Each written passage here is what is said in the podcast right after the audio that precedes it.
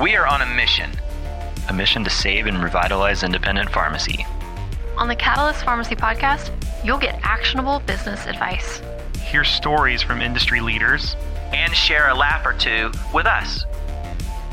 Fuel your passion for pharmacy. One conversation at a time.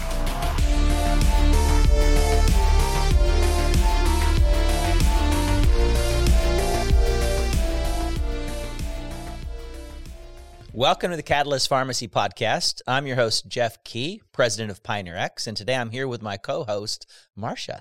Hi, I'm Marsha Bivens, director of marketing for PioneerX. Today we are joined by Breck Rice. He is the chief revenue officer for ServeRx. Hey, Breck. Good morning. How, How are, are you? you? I'm going to apologize up yeah. front for the. the Do you have? I'm a, not sure what Jeff has drank or yeah, I'm, I'm going on low sleep this morning, but. Do you have a favorite dad joke? Dad yeah. joke? You know what dad jokes are? They're corny uh, jokes. Do you have a favorite corny joke?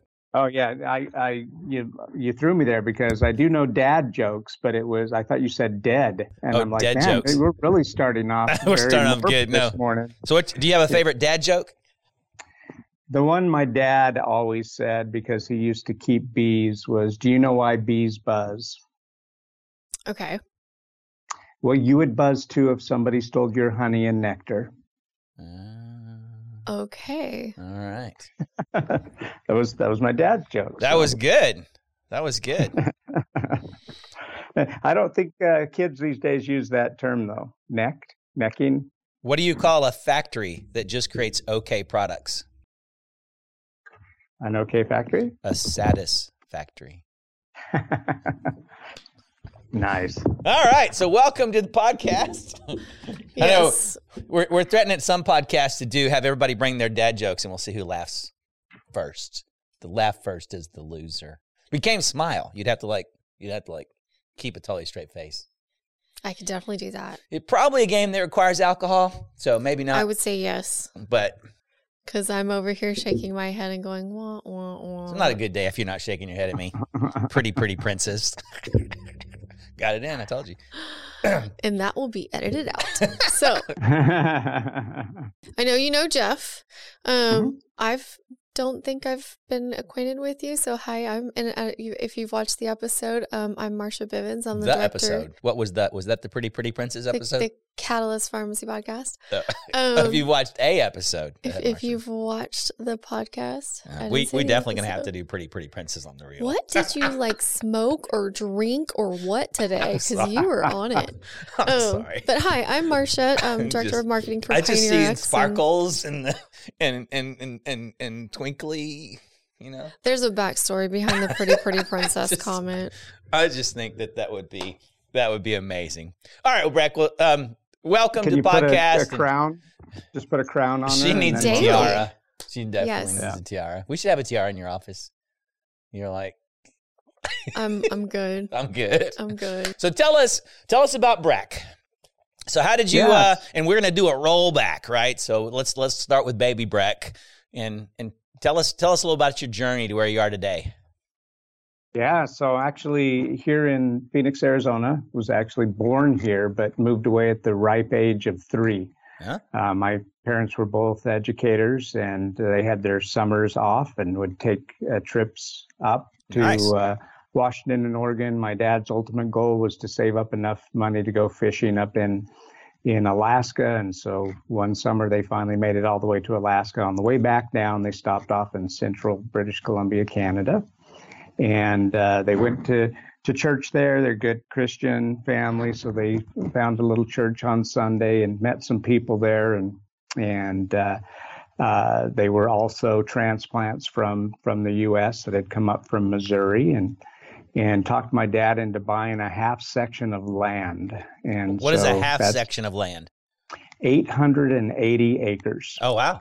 Wow. Yeah. So they had, uh, they lived out um, kind of in the back then was, was uh, farmland of, of uh, Arizona down in the, the Sun Valley there um, between Gilbert and, and Chandler. That used to all be dairy farms and, and, cotton fields and, and alfalfa, um, and they and lived out on a few acres. No, they were educators.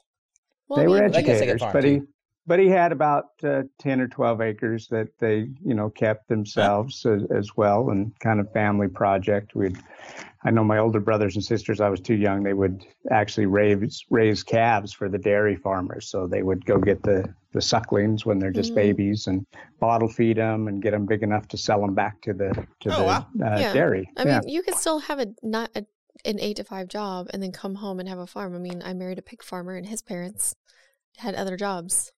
So, Oink. yep. Yep. All right. So, so, yeah, so we got eight hundred eighty acres. So sold the, the, the little farm in, in Arizona, moved up to British Columbia, Canada, right smack dab in the middle, um, about sixty miles uh, west of Prince George. And if you look on a map, Prince George right exactly in the very middle. Okay. Little town called Vanderhoof. And uh, Uh, my mom continued to, to teach school. She uh, actually started a private school up there because there were a lot of American kids that, that would come and, and go to that school. Um, and that's where I went through elementary up until the, the fifth grade. Got too way too cold up there for my, my mom. She started to get arthritis. Uh, the first winter, um, my dad got a dial thermometer, you know, one of those that looks like a clock. Yeah. And it only went to sixty below. And he came in and told my mom, no, this thing's broken. It doesn't work. Because the, the needle was just sh- shaving. It was shivering on sixty below. And, uh, come to find out it actually gotten below sixty, like, and that's why. What did we do? Yeah. Yeah. Yeah. It was not a, a fun experience for my mom, who's born and raised in yeah. Arizona. Well, so. you, I can see what happens. You, you're leaving Arizona in the summer. It's one hundred fifteen, right? You're up in British Columbia. It's seventy-five degrees and beautiful. And you're like, oh, this is lovely. This is, yeah, I found paradise. Summer. Right. Yeah. And then it comes. And, Winter and for coming. Those six weeks, it really is like that. Yeah. You know? yeah. Six weeks of summer, and then yeah, no. So it got way too cold, so they decided to sell all that uh, property, move back to the States. Looked at uh, places in Arizona. By then, I had an older uh, sister who was married and and living in the central San Joaquin Valley of California. So there's a lot of farmland in central San Joaquin. Uh, near uh, Visalia, just south of Fresno. Yep. And so he bought some some acreage there and had just about every kind of of uh, fruit tree that you could think of, nut trees, had uh, different varieties of grapes, and it was kind of our our family hobby. Um, I uh, was was a de- deprived child, never got to work at a, a, a McDonald's because there was too much to do around the yeah. the, yeah. the farm, and and there's always you know, watering, weeding, pruning, or picking. You know, you were picking fruit, and we used it for ourselves. And then when we couldn't uh, couldn't use or can or bottle any more of it, then my mom would just call up all of her friends. All the church ladies would come over, and they would pick and can and bottle. And and uh, but it was fun because we had something that was tree ripe year round. We had like five different varieties of peaches that would come off at different times yeah. and ripen at different times. It's an amazing area. So it was, yeah, yeah, it was, my, it was uh, awesome. My wife's sister I... used to live in Fresno, and uh, we would visit, and just the farmers market were just crazy good yeah. stuff. That's one of the things that actually yeah. I admire about my in-laws, that they've got the patience to plant every, they, they I mean, they, they do their own tomatoes, um and some a bunch of other things, and uh the new thing that they're dealing that they're planting is um chili patine, and it's basically these really teeny tiny Texas peppers that you roll it out and you dehydrate them and then roll them out, and they make like a really nice, like, sprinkle it on some eggs, but don't get crazy because it will burn the back of your throat. Yeah. But that's one of the things I do admire about them, is that they've got the patience to do that. And then, like you said, they, they'll pick off some and then make, my mother-in-law makes loves to make salsa out of her garden. So. I did a, um, had a garden once and said, oh, we'll plant some zucchini. And we ended up with like a thousand zucchinis. Yeah. And it's like, yeah, okay. That's too much. I'm not gonna. And I guess, you know, and, and my wife grew up putting stuff like that up, and that's probably wasn't yeah. going to happen either. So that was the, now we go to the grocery store. Although it was interesting. We, um, we visited, uh, where were we? We visited France. And, and one of the things that people were saying there is that American vegetables don't taste as good as, um, you know, that there, there's much more of a culture of the, uh, the farmer's market. A lot uh-huh. of more of your grocers are farmer's market, and they have a lot. They don't have to have the varieties that have to stay on the shelf for, that are bred for shelf life, not for taste. Um, so I thought that was interesting. So that might might be a reason. Uh, so I've thought about playing with like vertical gardening to try to to get some different varieties that are actually for taste, not for um, shelf life or color. Um, do you do any gardening now? You you you. Uh, Oh, a little salsa garden here or there, and, and you know, have a have a fig tree and, and a couple of citrus trees, you know, whatever will grow here in the desert of Arizona. But uh, but yeah, my uh, one of my biggest complaints going away to college was uh, not having all that fresh, you know, fruit and stuff right. available, because anything that like. Um, you know, I'd go to the grocery store and, and get an orange, and, and it literally was being sold as a, as a, you know, table orange. We would have sent that to the juice plant. It would have been, you know, a coal that would have gone off and been made into to orange juice, and they were selling it as, you know, as a table orange. Yeah. Huh. All right. So yeah. um, let's uh, fast forward up to college. You undergraduate in business. So you had a business deal going on there. Yeah, I thought I wanted to actually first be a, a physical therapist. So I, my first two years was all pre-P T. So I was uh, doing all the prereqs to become a physical therapist. App- applied, um, saw the the applicants. They were only taking about uh, twenty applicants, um, and I was one of three hundred that applied. And uh, I knew I was going to sit around and, and wait for another semester. And so that's when I switched over into to business. But that worked out really well for me. Ended up going ahead and, and getting a, an M B A as well, with an emphasis in marketing. And my uh, first real job right out of college was working for uh, British Petroleum. Uh, back then it was actually American Oil, or Amoco. Okay. Um, and... Uh, did merchandising for them, so I kind of learned, used my marketing skills to to merchandise. My my biggest claim to fame is a a little uh, product that uh, they were doing a test sampling in Santa Monica, California, and and uh, they gave me a, a case of it to use. My territory was Utah and and um, uh, Colorado. And they gave me a case of this product. It was a drink. Um, I took it back. Back then, I was running marathons, and uh, um, so the oil company's uh, making drinks. No, no, no. This I was on the merchandising side, so I was bringing stuff into the C stores. Oh, I got you. Okay, yeah, yeah you were yeah. you were you were helping the stores decide what they were going to buy and sell in the stores. All right, I'm yeah. I'm I'm on track now. I was exactly. like, this is this is not yeah. sounding tasteful. The oil company's making, but okay. Now who's no, the pretty, so, pretty princess? so, so, so yeah, so I took this product and, and I tried it, liked it. It worked for me because, you know, after doing a training run of, of fifteen, eighteen miles or something like that, you're pretty wiped out and yeah. you don't feel like, you know, going and cutting your grass. And I would drink one of those drinks and feel, hey, this is pretty good. I can go, I can go do a couple of things now. So, um, I brought that to our category manager out in, in Chicago. I said, hey, I've got this new energy drink. They're like, no, we've we've got one already. We have that c- category covered. And I'm like, this isn't like that other one. There was a drink called Hanson's energy drink. You don't okay. even see it anymore. Okay. But it ha- had this nasty aftertaste, and and was in a green, uh, you know, slender uh, eight ounce little can, and just just it had a horrible aftertaste. I said, no, this this one I think has some legs. We should try it out. And they're like, okay, we'll give you some shelf hangers. We won't actually give you shelf space for it, but we'll let you do the the pilot in your market. So I had thirty-six stores right a- along the Wasatch Front, and I put in ice barrels and shelf hangers, and I told all the C S Rs, okay, you got to promote this because my name's attached right, to it. Right, yeah.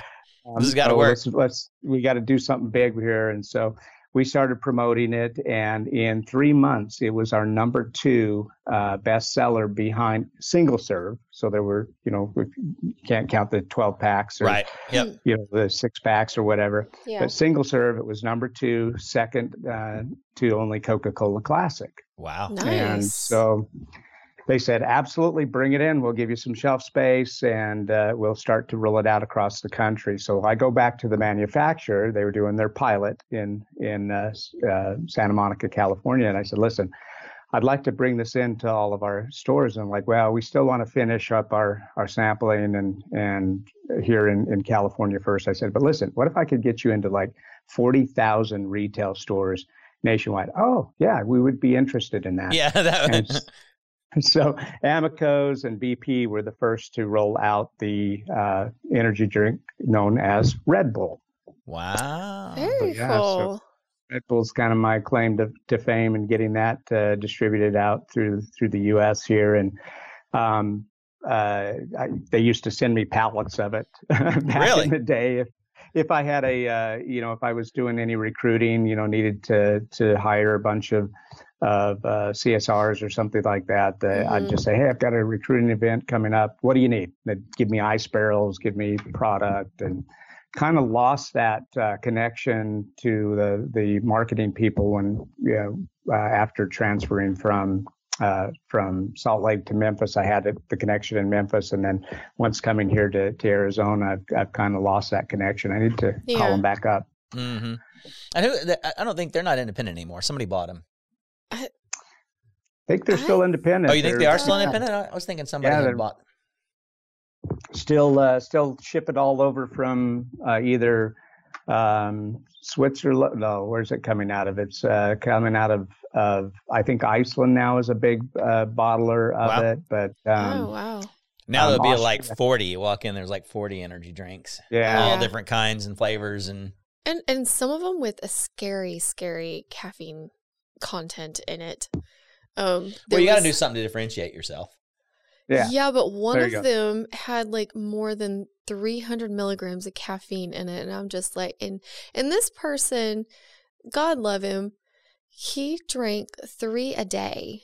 Oh, wow. And I'm like. Well, I guess you build up a tolerance. Yeah, I, I mean, I guess, but. Was was that Jolt or Bang or something like that? Because those have a, a really it, high. It con- was Bang. Bang was what yeah. he had started. And then he switched over to something else. Because like. I, Because, I mean, every time I saw him, he had a bang in his hand. And I'm like, how much caffeine is in that? And I looked at it, and I was like, this is two hundred eighty milligrams. And then he switched to a new one. He goes, oh, I found a new one. I'm excited about it. And I looked at the can. I was like, dude, this is over three hundred milligrams of caffeine just in this one can. And he, I'm like, how many are you drinking today? And he goes, three. Sometimes three, oh, most wow. of the time two. And I'm like, you're going to have a heart attack in like attack. ten years. It's going to blow up, yeah. Yeah. Yeah, yeah. Same. Have you checked your blood pressure lately? yeah. All right, He's so, a young kid, so. So we went from uh, there. Where'd you go next? So um, left Amoco. I was actually transferring to uh, to Chicago to take over a, a jobber um, program where you actually go help independents run like a corporately owned store out in in the uh, Illinois uh, and surrounding areas, and I'd accepted that promotion. And a friend uh, came by one night, and he had house flyers in his hand. He was looking to buy a home, and I said, "Listen, I'm about to list my home right here, and and you know we make you a good deal, and and why don't you you know come see if this is something that will work out for you?" And he sat down and started telling me what he was doing. And he kept saying, we could do this and we could do that. What do you think you would do in this situation? I'm like, what's this we stuff? I'm, I'm moving to Chicago. And uh, so he he talked to me about this, this new technology he and his brother had developed to do um, frame accurate. Uh, um, uh, it was taking D V D content, so M P E G uh, three and four, and be able to create a decoder that would, was actually frame accurate. So most decoders were, you know, thirty-two frames would go by, you know, so it's basically per second okay. kind of a thing. And they could get it down to the very, you know, actual individual frame. And then they had wireframing that they could put over the content. So they were layering content over already existing Uh, movies um, to be able to change the genre if you wanted. So, for instance, like uh, uh, one of our samples was we took that big epic um, sword fight in Princess Bride at the top of the cliff, okay. you know, where they, they're fighting and, mm-hmm. you know, oh, I have to admit you're better than me. Well, why are you smiling? Well, I'm not left-handed, you know, and he switches the sword, you know, that whole scene. Well, that was all switched out to lightsabers. So they were all doing it in lightsabers. And when he flicks his hair, his hair even flames up. And Um, oh, so it was cool. just this fun, interactive content that was layering over. We got space at a community college to uh, to do uh, educational content. So watching movies like Saving Private Ryan, there would be pop-ups that would actually talk about the landing of Omaha Beach and and details that you could pause the movie and, and basically do all this this research uh, from scenes within the, within the movie. Um, so yeah, so I left uh, Amoco and and we did this little startup that was super fun. Um, did a, a a bunch of media, was uh, on both coasts uh, doing. Uh, I did the early show. I did World News Tonight back when Peter Jennings was still alive. Oh, wow. Uh, New York One. Um, I was on Tech T V, if that's still a thing. I don't know, but there used to be a big cable show for techies. Yep. Um, uh, and then K T L A is the big one in the Hollywood area. And, and so I'd, I'd gotten a ton of media exposure and even had uh, Larry King from C N N, caught his attention. He was, um, he and his wife, Sean, um, they were, you know, it, interested in the project, so they kind of came on to our advisory board. So now we could contact anyone we wanted. Larry just made one phone call. You know, he's like, wow. "Oh, you guys need funding? Let me call Ross Perot." So he calls Ross Perot Senior, sends me down to meet with him in in uh, Texas. So cool. And one of my favorite days of my entire life was spending the, the day with Ross Perot Senior Wow. um, up in his his offices down in, in Fort Worth. Very hands-on guy. His, his uh, yep. admin was trying to give me directions, and uh, he just took the phone from her. And, well, you go on down the L G B highway, and you take a left up to the creek. You know, I'm like, okay, he did really talk like that. And um, yeah, just a fantastic, uh, interesting guy. His, his office was like a museum. He had a, uh, a really crude-looking ring that some P O W had made while in prison camp, while he wow. was out working in the fields, found little pieces of ore or whatever that he could melt down and make this ring. And he had um, he had one of the original hand-copied uh, versions of the of the Bible. Um, oh, wow. Yeah, oh. yeah. I wonder if that this, stuff's in the, you know, there's a Ross Perot Museum here now in And, uh, and I wonder yeah. if that stuff's in there. Interesting, yeah. Be worth a look. Where that came yeah. from his personal collection. Yeah. Yeah, amazing, amazing story. So, so did he invest? Um, he didn't, because he wanted to get the buy-off from the, the Directors Guild. So he made a, a call to uh, Jack Valenti, the head of the, the Motion Picture Association, and and um, Um, uh, Jack set up a big meeting and got his Directors Guild together, and I went down and, and presented to him, and and um, got to meet people like Rob Reiner and, and others. I've actually been spit on by Rob Reiner. He was so close in my face yelling at me that spit was flying. Oh, he was yelling at you. Oh, okay. They didn't like the yeah, idea.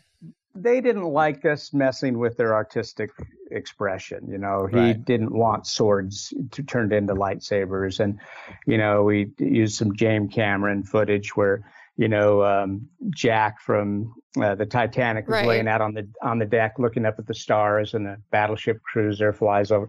We were kind of Star Wars geeks back yep. then. So, yeah, in fact, the company was Trilogy, Trilogy Studios. Um, so... We got caught up in a big lawsuit, uh, not because of of uh, uh, copyright or anything like that. It was just literally the directors not wanting their vision uh, changed, and so uh, they just kept, you know, deposing us and deposing us, ran us out of out of money, and the the the whole project got put on the shelf. Um, huh. Never did never did launch. I'd gotten a ton of media exposure from that though, and even. Um, Um, Columbia University had me come back and speak to to uh, one of their departments about, you know, uh, creativity and, and art forms and stuff like that, and and, and parodies. Uh, I mean, that's it's it's interesting because now that is like so big in in today's um, social media culture. Um, yeah. You know, you you talked about Jack from Titanic, and I I actually saw one making fun of.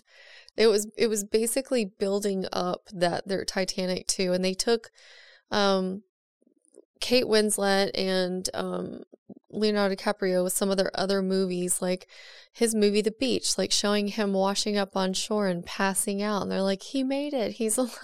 Right. So there was like it was a it was a video meme, right? They were doing video it, memes. Well, it was trying to lead up to it was it was it was made into like to look like a movie trailer for Titanic too. Mm-hmm. Yeah. And like because they did another so movie y'all were just together. Before your time. You were just ahead of your time. We, we yeah, were. I mean, obviously. that was still back. That was still back when there were Blockbuster video stores. You know, mm-hmm. you'd go rent a, a film, watch it the way you wanted to, take it back to Blockbuster, mm-hmm. unaltered, unchanged. I you remember know. those Netflix, days. Netflix was just getting started. They were still sending yep. you three three C Ds. Discs at a time yep. in the mail. Yep. Yeah. All right. So where yeah. did you go then? So we we put that up on the shelf, and you got some media exposure. What'd you do next? So a, a a company that was thinking about investing in us out of Memphis, Tennessee, had seen all of that media exposure. They talked to the the, the president of the company and said, hey, this guy out there in, in you know Utah, of all places, may be a good fit to come in here and, and help us with this new healthcare division that they just got in, in, involved in. Um, so the, the, the company was Kim, owned by Kimmins Wilson, the owner of Holiday Inns. And okay. uh, Kimmins started to uh, to venture out and do little, you know, he started getting into buying properties and and that were not associated with the hotel industry. And then that got him into a little investor group that wanted to get into healthcare. And they bought this little third-party claims processing processing company that they wanted to grow. And so the the president of the of the company reached out to me. I needed a job. I said, great, let me fly over to, to Memphis and see what you guys are doing. And, and they were in this little strip mall and had all these people packed in this little call center thing. And I, I was just like, man, this, this is, this place is in shambles. I don't know if I want to go work for them. I'm, I'm leaving this big, you know, ten thousand square foot uh, incubator space that a university had given us where, you know, my office was meant to be a, a, a conference room. So I had a oh, full wow. conference room table and, and desk. And I'm going to the, to see this little cubicle they wanted me to put in to start this whole new community pharmacy division. I'm like, community pharm? What's a community pharmacy? I knew nothing about the industry. Um, but they saw something in me and they said, yeah, I would like, like to have you come and, and start this whole industry. So, wow. um, I needed a job. I moved out there um, uh, back in two thousand three uh, to Memphis and uh, started working for a third-party claims processor that was helping community pharmacies uh, get a fair reimbursement on specifically their workers' compensation claims. So if you think about it, all the different plans that are out there, the payers um, that are for, you know, employee benefits and everything, uh, even Medicare, uh, you pre-enroll into those plans. Right. So you know everyone's eligibility during, you know, at the very start of it during mm-hmm. the enrollment period. But with workers' comp, it's a little different. Every uh, employer has to carry it for their employees, but you don't actually get enrolled into the program until after the injury happens. Okay. So there's this three or four day uh, lag before it's even on file with Liberty Mutual or Travelers right. or Hartford. And so this little third-party company steps in and, and takes that risk off of the community pharmacy. Go ahead, take care of those patients. If they've been hurt on the job, take care of them same day, no hassle, no delays, no mm-hmm. out-of-pocket expense. So pretty easy program to go sell to community pharmacy, say, hey, sling that headache over to us. We'll take care of it, pay you up front whether we collect or not. And so we had a really good good run of adopting and bringing on all these community pharmacies. We had one competitor that started up, um, ironically, out of Utah, where I had just moved from. Traders. and and uh, and and and even the um, one of the. The board members was like, they thought I was a spy from that company. You know, you brought this guy from Utah. I was like, I don't even know who these people right. are. I've never never met them in my life, but. Um, The Wilson family grew it as much as they could. Then they brought in um, pri- private equity, actually uh, uh, a company that wanted to also get into healthcare themselves. They were in banking uh, industry, Fiserv, the financial services company out of Wisconsin. Okay. They came in and, and decided they wanted to do healthcare. And so they were buying up these P P Os and, and other programs. And, and they saw, you know, this third party billing piece as being a good fit. And then uh, then they brought in private equity and still kept a minority ownership in us. But the Wilson family pretty much just just sold sold off. So we had a few name changes, and every time I'd show up at an N C P D P meeting or N A C D S or N C P A, they're like, "Okay, what's what's what's the name of your what's company now?" now? Yeah, because it had gone from you know a third party solutions company to you know something with the Fiserv name in it, and then finally a, a big private equity came in, and so we changed the name again. Um, That gave us enough capital to go buy our competitors. So now we've merged uh, those two companies together. Nice. And had an office out in, in Salt Lake, which made it great for my summer vacations because my wife's family is all from that area. So we'd take summer trips all the way from Memphis to, you know, those two thousand miles. We'd drive the kids all the way across the country back to, to Salt Lake. They could hang out with their cousins and their friends Uh, for the summer, and I'd work out of the, the Salt Lake office uh, during those those summer months. So that worked out really well. Um, when you have that much of, of a focus of all the first fills coming into this funnel of one company um, and taking care of all these out-of-network um, self-insured right. employers, that becomes pretty attractive to the big P B Ms, the big uh, pharmacy benefit managers. So we mm-hmm. started to get on the radar of those folks, and uh, they could see how they could make millions and millions of dollars by funneling all of that into their own networks.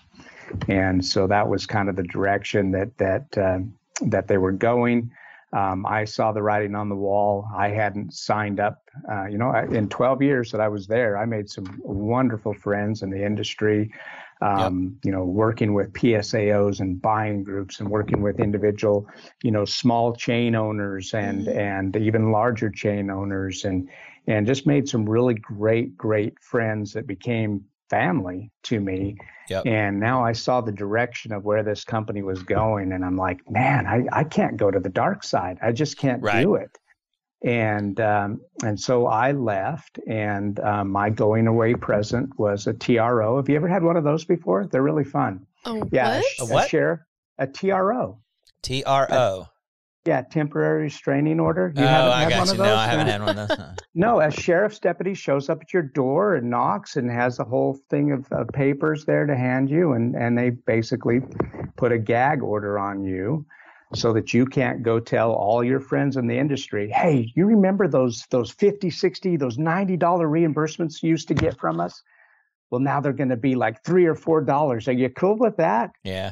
Oh, yeah, wow. So that's what the gag order was all about. So, huh. so yes. Yeah, so um, I had to to honor that. And, and uh, after it ran its course, uh, we just built the very same program that was in place before, that's completely independent of any P B M, um, any private equity. We we built the new and improved uh, third-party program, which we call ServeRx. And we've been running this company now for about thirteen years. Oh, wow. And and working with uh, with community pharmacies all over the country. And it's getting harder and harder because those P B Ms keep, you know, uh, forcing mm-hmm. people into networks, and they keep bundling those networks. And as yeah. we start to to talk about, you know, true transparency in, in P B M contracts, you know, you, right. you talk about those gag clauses. Mm-hmm. Um, so this was clear back in two thousand thirteen, two thousand fourteen, somewhere in that era. That was before the gag clauses got removed out of even the pharmacy contracts. So that didn't happen until twenty eighteen, right? Okay. Mm-hmm. It was, yeah. So up until twenty eighteen, uh, a pharmacy a pharmacist couldn't tell their patient, yeah, I know you have a copay here of thirty-four seventy-five, but you know the cash price is only twelve dollars. They couldn't they couldn't tell a patient that. They were contractually obligated to collect their you know, collect that copay uh, to make mm. the, the pharmacy benefit manager billions yep. of dollars. Yeah. So that was two thousand eighteen. That finally got removed. I think the next big opportunity for true transparency is getting that unbundled. Unbundle those networks because they're yeah. not the same. It is absolutely not the same to process a Medicare script or a healthcare script as it is to process a workers' comp. It's not the same program and you can't treat it the same. Right. So so ServeRx is doing workers' comp with pharmacies. So can you Correct. explain that? Explain that how that how that would so so I'm a pharmacy who doesn't know anything about what you do. Tell me tell me how that works. Yeah, so um, we step in as a third-party uh, claims administrator for any patient that walks in and says, um, I got hurt on the job. For any patient that walks in on crutches or arm in a sling, you hope the staff, you know, says, hey, God, what happened to you? You know, and you ask a couple of questions because they may not even know their rights as an injured worker. Um, so we step in, give them a B I N, P C N, just like any other payer plan uh, that they can use as the default processor. So on that day one, most patients don't have uh, any kind of a P B M card or anything to even give the pharmacy. So um, they now have our B I N, P C N, doesn't cost them anything to, to s- set up the plan. Um, we're contracted with all their P S A Os, so they're probably already under contract. Um, if they're not, then they just do a, a claims assignment agreement with us, but it doesn't cost them anything at all. It does cost them probably about fifty dollars or sixty dollars if they don't use us, because that's how much more we're reimbursing them than the P B M contract. So, so how can you how can you re- reimburse more? Because we bill at the state fee schedule. So whatever the state of jurisdiction, wherever the injury occurred, we then bill at whatever that state has established. So the State Industrial Commission establishes what the the the um, you know usual and customary reimbursement is for that N D C in that state based on the fee schedule. So we bill at that and pass th- that on to. In most cases, it's like, you know, eighty-five percent of of whatever that fee schedule is. So we we have this little fifteen. We never get that. We usually operate off of like a six or seven percent um, margin after collections because we have some bad debt in there. But we guarantee them that payment up front. They get it in thirty days, even though it may take us one hundred twenty days, uh, six months, two years to collect on that. We've made the pharmacy whole uh, up front. So yeah, it's absolutely no cost to them, but it's a cost if they don't use us. Right. Um, and so that's why they do they do like to and use us. And so the us. other P B Ms that are doing that. Maybe the ex company you work for, they're paying based on their normal P B M rate and they're pocketing the difference between that state rate and what they're paying. Yeah. In workers' compensation, it's anywhere from eighty to one hundred twenty dollars that the P B M is putting in their own pocket. So the pharmacy that that uh, bought the medication, that has the, the staff, that has the overhead of a facility, electricity, everything, they get four dollars, the P B M gets one hundred dollars. So how is um so how are pharmacies inadvertently using that other P B M today? Well, they're they're held hostage by that P B M. If you want United Healthcare, if you want those sixty-four million lives uh, in United Healthcare, you're held hostage to take all of their networks. So you're going to take Optum, you're going to take Catamaran, Cypress Care, Timesys now, they bundle it all together and you're you're stuck in that contract if you want to take United Healthcare. So so the, the patient comes in, let's say a pharmacy not using you guys. The patient comes in, they have um they have an injury and they just put their normal their normal insurance card down. And then their insurance company figures out that it's workers' comp and bills the difference. How, I, I, I'm trying to understand the other scenario. Yeah, if if they don't have a third-party processor, the pharmacy either, yeah, they could um, inadvertently put it through their health plan, but but they're not supposed to do that. So if it's identified as workers' comp, it's got to go to a different B I N and P C N. And so um, the, the work comp... Um, Uh, whoever the employer is, whoever's employer's T P A, third-party administrator, or P B M is, it's their responsibility to get a, a card out to that patient that's injured so they can bring that work comp card to okay, the pharmacy. Okay, so, so I am the employer, and you were injured, and I say, hey, here's our workers' comp, B I N and P C N, and, and you use this. Yep. Okay, so they come in with their B I N and P C N from their employer. Yep. I have to take that one. if you're in network with them, if you're contracted with them. If you're a self-insured employer group that just says, here, use this bin and P C N, and you walk into the pharmacy and the pharmacy looks, they can look up in their system and say, oh, we're not even contracted with this employer. That's when you need a default uh, processor like, you know, like uh, our program in order to process that. And then about a third of all uh, workers' comp ends up being a self-insured, self-administered uh, plan. Uh, so, you know, so you're going to need us for about, you know, thirty percent of all work comp claims, regardless if you're in every network, just because it's self-insured, self-insured, self-administrated. Um, but for, you know, for that other two thirds, you know, the other seventy percent of, of workers' comp, eventually you're going to find out, oh, it belongs to Express Scripts. Oh, it belongs to, you know, Catamaran or, or, you know, whoever one of the three big. And Express was the very first one to actually cancel their, their, they had a separate work comp network, and then they had their Express comp. So back in the olden days when we were sitting down and contracting with, with pharmacies, um, back at my Memphis company, you'd tell them, hey, listen, you're, I know you've got Express Scripts. And back then, I think it was Medco was their big uh, payer.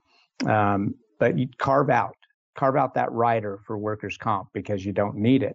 So we got enough pharmacies that were carving that out, saying, okay, we'll take the health side and Medicare side, but we don't want the work comp side.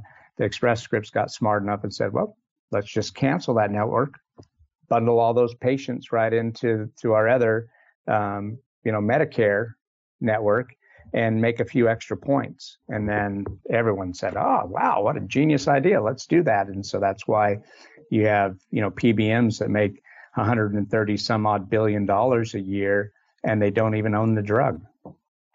So if the employer doesn't have offer health insurance to it, its its customers, right? And, and, and let's say they went out and had to bought, in, bought insurance on their own. They don't have the workers' comp. So if an employer is uninsured, um, or if the employer's insurance is out of network, like self-insured, they just have a health administrator. So like, uh, I think we're self-insured, but Blue Cross Blue Shield administers it. Um, yep. That would be, um, so, so how does a pharmacy figure that out? Is there something you do to help them figure that out? Or, or they just have to know, hey, I use this Ben and P C N if they're in one of these cases? We, we figure that out for them. So if they don't, if it's not identified that they're in network, they just send it to us. We verify every claim that comes through the door. So we know exactly who that payer is at the end of the day. And, um, uh, you know, back to your dad jokes, Jeff, you know, it doesn't matter how much money the pharmacy makes or how much they lose. At the end of the day, you know what you have? You have night. Uh, there, there's going back to your dad See, joke. There you go. You brought it home. I like that. No, but we figure that out for them and let them know, all right, hey, this is, this now belongs to, or we've identified and verified this claim that it now is, you know, X Y Z payer that you're, you know, that you're in network with. So we, we do that for them. So how do you get your word out? What, what percentage of, in, of, of pharmacies, independent pharmacies use you today? Uh, about twenty thousand that, uh, that we're contracted with. We may, you know, actively using this, maybe it's, uh, you know, ten to fifteen thousand pharmacies. Not every pharmacy sees workers' comp. They may not have a, a patient for, you know, two years, and then one comes up, and then they're scrambling to figure out, uh, you know, who do we who do we have to process this? So we attend all of the, the national conferences, make sure that we have a presence there and staying in front of people. Um, and then we've launched during uh, during COVID here, we we've launched other consulting services to stay relevant with our community pharmacies. So we we launched this. This uh, roundtable. We have one coming up today here in a couple of hours. Uh, we call it a Community Pharmacy New Revenue Roundtable. And we've partnered with these amazing companies that bring, you know, either new technology, um, new products that the pharmacies can be be offering to generate new revenue streams. Wow, that's that, cool. That's yeah, that started and, um, during. Is this like virtual, or are they invited to like actually come to location? Do it all over all over Zoom. Yeah, okay. We just do a virtual roundtable. Interesting. Um, we have you know, a hundred and some odd people uh, signed up for today's to to go through. Um, and we're starting to talk about all these new clinical services that they should bring uh, bring into their community pharmacies. We have partners that'll help them get credentialed so they can actually get fair reimbursements for those services. So like most people have adopted, um, you know, giving flu shot. But if you give a flu shot as as a pharmacy and submit that to United Healthcare, you're going to get twenty-three dollars, twenty-four dollars for that. But if you're a credentialed provider and submit that flu shot, you're going to get one hundred twenty dollars for it. So we help these pharmacies figure that out. Here's a way to maximize your reimbursement and get treated as a true healthcare provider, because uh, the big payers see pharmacists as, you know, they're kind of the, the second-rate citizen, and so they throw it over to the pharmacy desk and they treat that differently as out-of-network. But we help them get in-network as a clinical service. And that all started with with COVID. So we have COVID to thank uh, to, hey, you know, you need to get involved in testing. If you want to stay, you know, survive this, you got to start testing. You start need to start administering vaccinations. Okay, well, now it's not just it's not just COVID. You know, somebody has a respiratory virus. Well, you should be testing for that too. So now there's these combo tests that are available to them where they can test flu A, flu B, R S V, COVID, all in the same test. Um, and then it just expanded from there. We found this um, this technology, the very first of its kind, that um, has has achieved the not only patented but the F D A approval. Uh, to be so now that's important, right? Because now yep. it's approved by the F D A. We can and that's now hard bill to do. For that. Yep. Yeah, but it's this medical device that does this amazing thing for patients, where it increases their their vasomotion, their circulation by thirty percent. You're getting more oxygen and nutrients at the, the cellular thermostat. level. They turned down the thermostat. Yes, if you hear us sniffling, it's because it's, it's cold like, in here. It is cold. Okay. I'm like, in I'm here. thinking my blood's moving. I'm yeah, yeah, which is why he's extra. All right, so keep going. Pretty. Sorry. Yeah, yeah, yeah. So we had this device, and what's it look like? What's it do? Uh, it's uh, it's a small computer um, that has two ports on it. Uh, one has uh, imagine a um, uh, like a, a really high end yoga mat. But okay. The yoga mat okay. has coils in it. Okay. The patient lays on that and gets this this improvement in circulation all through their entire body. Um, or oh, there's attachments where you can do spot therapies. So like if somebody's got a rotator cuff, you just put it right on their, their shoulder and, and okay. focus on that area. Is it magnetism or what? What's it? What's it putting through Bi- the body? Bioelectromagnetic energy. Okay. Bioelectromagnetic energy. First of its kind to get F D A approval. Professional athletes have been using it for years. The San Francisco forty-niners are advocates. They use it. The Diamondbacks here in, in Phoenix use it. A lot of pro athletes, Mike Weir, uh, Phil Mickelson. Um, the list is like super and who, long. And who invented this? It's a German company. Okay. It's out of, uh, out of Germany. German engineered, Swiss design. Um, and so y'all and, are y'all are marketing that in the United States? Is that? Not, we're just introducing it. We're I introducing see. it to okay. to to uh, pharmacies to set up these these health hubs, because there, there's actually the, the this whole program, this new health hub that can compete with Minute Clinics, with the Village. You know, you saw that Walgreens just uh, uh, spent uh, what eight point nine billion dollars on on health systems to compete with Minute Clinic. Our independent community pharmacies will blow them out of the water. Both of those Minute Clinics, they're still looking at, at healthcare, at, you know, treating the smoke. Oh, let's take yeah. care of the smoke. They're not doing anything about the fire. And we see technologies that are actually preventative. They're actually getting in there to the cellular level. If you try trace back to where disease states come from, over ninety percent of them come from where? come from inflammation and poor circulation. Yeah, stress. Ninety, that's over forty thousand diseases come from that microcirculation area. So you have these patients laying on these med beds. It's another uh, company we bring in, the, the BioLite guys. Yeah, like, we, we've had them on the podcast. Yeah. The, the patient walks out of that session, totally electrolytes, one hundred percent at par, mm-hmm. hydrated, floating on there. The, the the med bed gives them an increase in A T P, that's energy in your cells. Um, so they they feel euphoric. They, do you do you like looking, the do you like the BioLite? I know you're going to say I, yes. I do. Which is your favorite flavor? Yeah, so, what's your favorite uh, flavor? I think it's the berry. The I think berry. it's berry's okay. my favorite. Okay. The the uh, the melon is growing on me. It was a little strange at first, but yeah, I think berry's my favorite. Berry. Okay. I think melon was yeah. the one that I tried. That was a little um, strange. Maybe we'll have to try that, berry. Yeah, maybe we have to try berry. So what's the name of the mat? Up, oh, see, he's drinking it on yep. drinking it on screen. Yep. Is that the melon that you were drinking? No, that's the berry. That's the berry. Okay. Yeah. yeah the berry. So they're all different. They have different strengths of electrolytes and different flavors. So we'll have to try a couple of different ones yeah. when they're at the show. So what's the name of the mat? So it's Bioelectromagnetic Energy Regulator. Okay. But they just shorten the acronym to B E M E R, Beamer.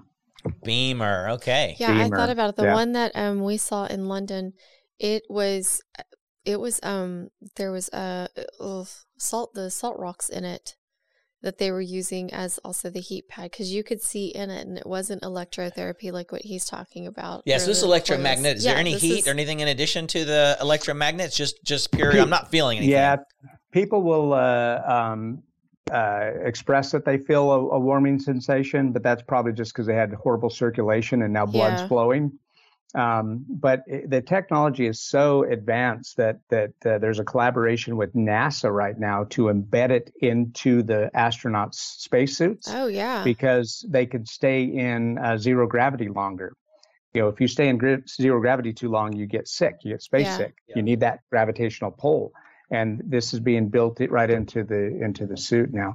The athletes are using it for recovery, right? So if right. you have a really hard game, you built up a bunch of lactic, lactic acid, or or you may even have microfractures. Mm-hmm. You know, if you're a quarterback that just got hit over and over and over, you know, um, Tom Brady, uh, he uses that device. Yeah. Um, it actually heals those microfractures as well. So uh, the studies are incredible. Most of them come out of the, the you know, out of uh, Europe uh, because they're using it over there in the hospital systems. They, they put it in babies' incubators. Hmm. Over there because of the, you know, uh, um, preemies, yeah. because of, of how it, it helps with the whole regeneration of cell growth and everything. But, you know, why did it take twenty years to get F D A approval here in the U S? Because F D A approval takes a long time. We see a lot of stuff. Uh, we try to go to one international pharmacy show a year just to kind of get out of our box and get a perspective yeah. about what other people are doing. And, and it's interesting, the the different thing, um, products and services that are being offered in other countries that just haven't made it through F D A approval yet right. here. Like, that they're like, yeah, we want to offer it in the United States, but F D A yeah. is just going to take time, mm-hmm. kind of stuff. And so yeah. it's interesting um, how that yeah. gets gets reformed. All right, so if people want to learn more about how they might attend these roundtables or something like that, yeah. where do, where do they go? Yeah, so we always post them on LinkedIn. LinkedIn's a big uh, communication yep. channel for us, and so there's an event uh, page on, on LinkedIn that talks mm-hmm. about the, the Community Pharmacy New Revenue Roundtable. They can reach out to me directly uh, as well. Um, um, a, a lot of people know um, my uh, superhero that works for me, Jessica Jones. Uh, Je- you know, the Jessica Jones series on Netflix, oh, Marvel, yes. yes, superhero. I, I was sitting there going, hmm, okay. How do, how do I know that name? Yeah, yeah. No, she's, she I works, was like, she works. I don't. Can I can I meet her? Do I can I get her autograph? Is it the actual yeah. Jessica Jones? She she works for us, and so um, a lot of people know her. She's very active on, on LinkedIn, and and uh, that's where we mo- mainly put out the event. But now we're starting to get the P S A Os to start communicating it out to their members and the buying groups, uh, communicating that out.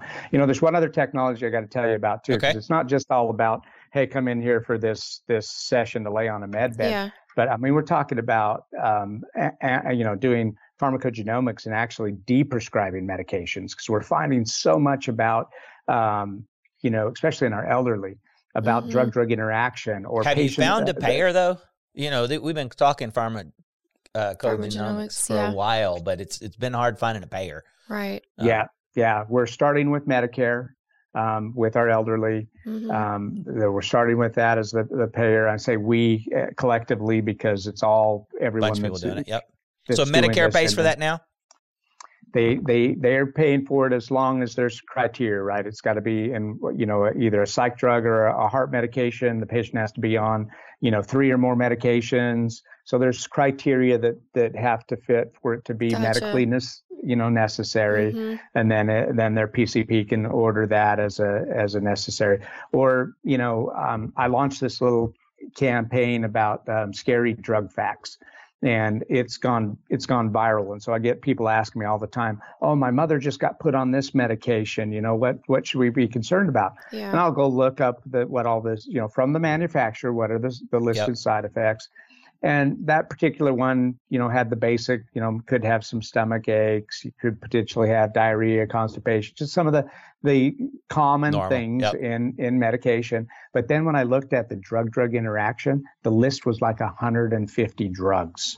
I'm like, it's not the side effects that's going to kill this lady. She's probably on three or four of those other medications. Mm-hmm. You know, right. that's what they need to be looking at. So yep. there, there's there's yeah. got to be a, a good, happy medium for payers to go ahead and pay for that test, because it shows us so much into what right. that patient can metabolize and what they can't, and then what those drug interactions Absolutely. are. We have a, a technology that presents that they, they take your normal blood C B C and lipids test, and they run it through an A I software that starts to show markers of areas where you may have future problems. Yep. Mm-hmm. I mean, how how incredible is that to know, hey, you're going down this road, let's turn the corner before you get there. Yeah. Um, you know, in, in well, a, a disease and, state. And to case in point that um, I did a pharmacogenomics test just for fun, and it turned out that... You're a pretty, pretty princess.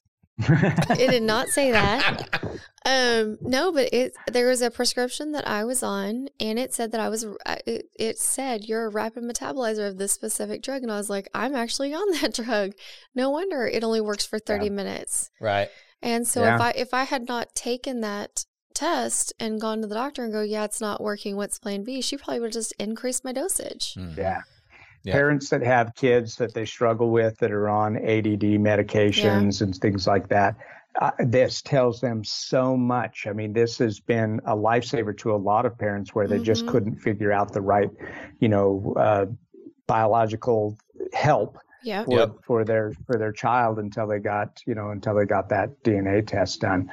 Uh, so much could be done with with the technology. We have another technology partner that comes in and does uh, mobility. Uh, virtual mobility, mm-hmm. um, it, it it gives you a score. So like okay. if you're, you know, it tells you these basic exercises to do. You know, lift your ha- arm over your head, and it shows you the it's picture how to do it. Yeah. And maybe, you know, maybe you can only go this far. So it gives you a mobility score. And then the A I tells you what exercises you need to do on a daily basis to get to full, you know, range of motion. You know, it, some really cool technology that we present to yeah. these, these community pharmacies. They can bundle it all together. They can partner with this health hub. The health hub has got a, the coolest name in the world. It's it's the Fountain of Youth.